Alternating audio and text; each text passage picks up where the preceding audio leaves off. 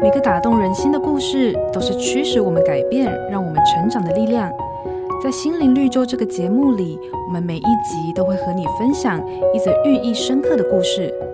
如果你喜欢我们的节目，请帮我们分享给你的朋友，也别忘了按下订阅，避免错过之后精彩的内容。心灵绿洲。有一个人在沙漠地区旅行，走了很长的一段路之后，觉得倦又口渴，很想喝口水休息一下。走着走着，他走到了一座小沙丘上，忽然看见远处有一大片的湖水。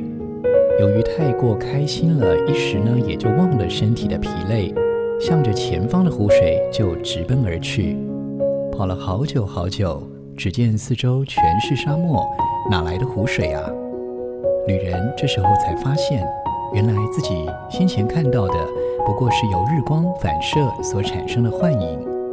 每天忙进忙出的生活，是否让你感到心灵枯竭？圣经上说，它使心里渴慕的人得以知足，使心里饥饿的人得饱美物。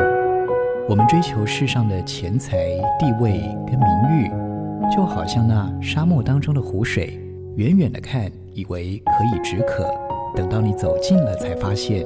这些并不能够解决生命当中的干渴。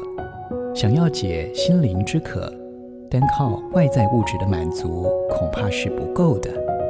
瑞园银楼与您共享丰富心灵的泉源之旅。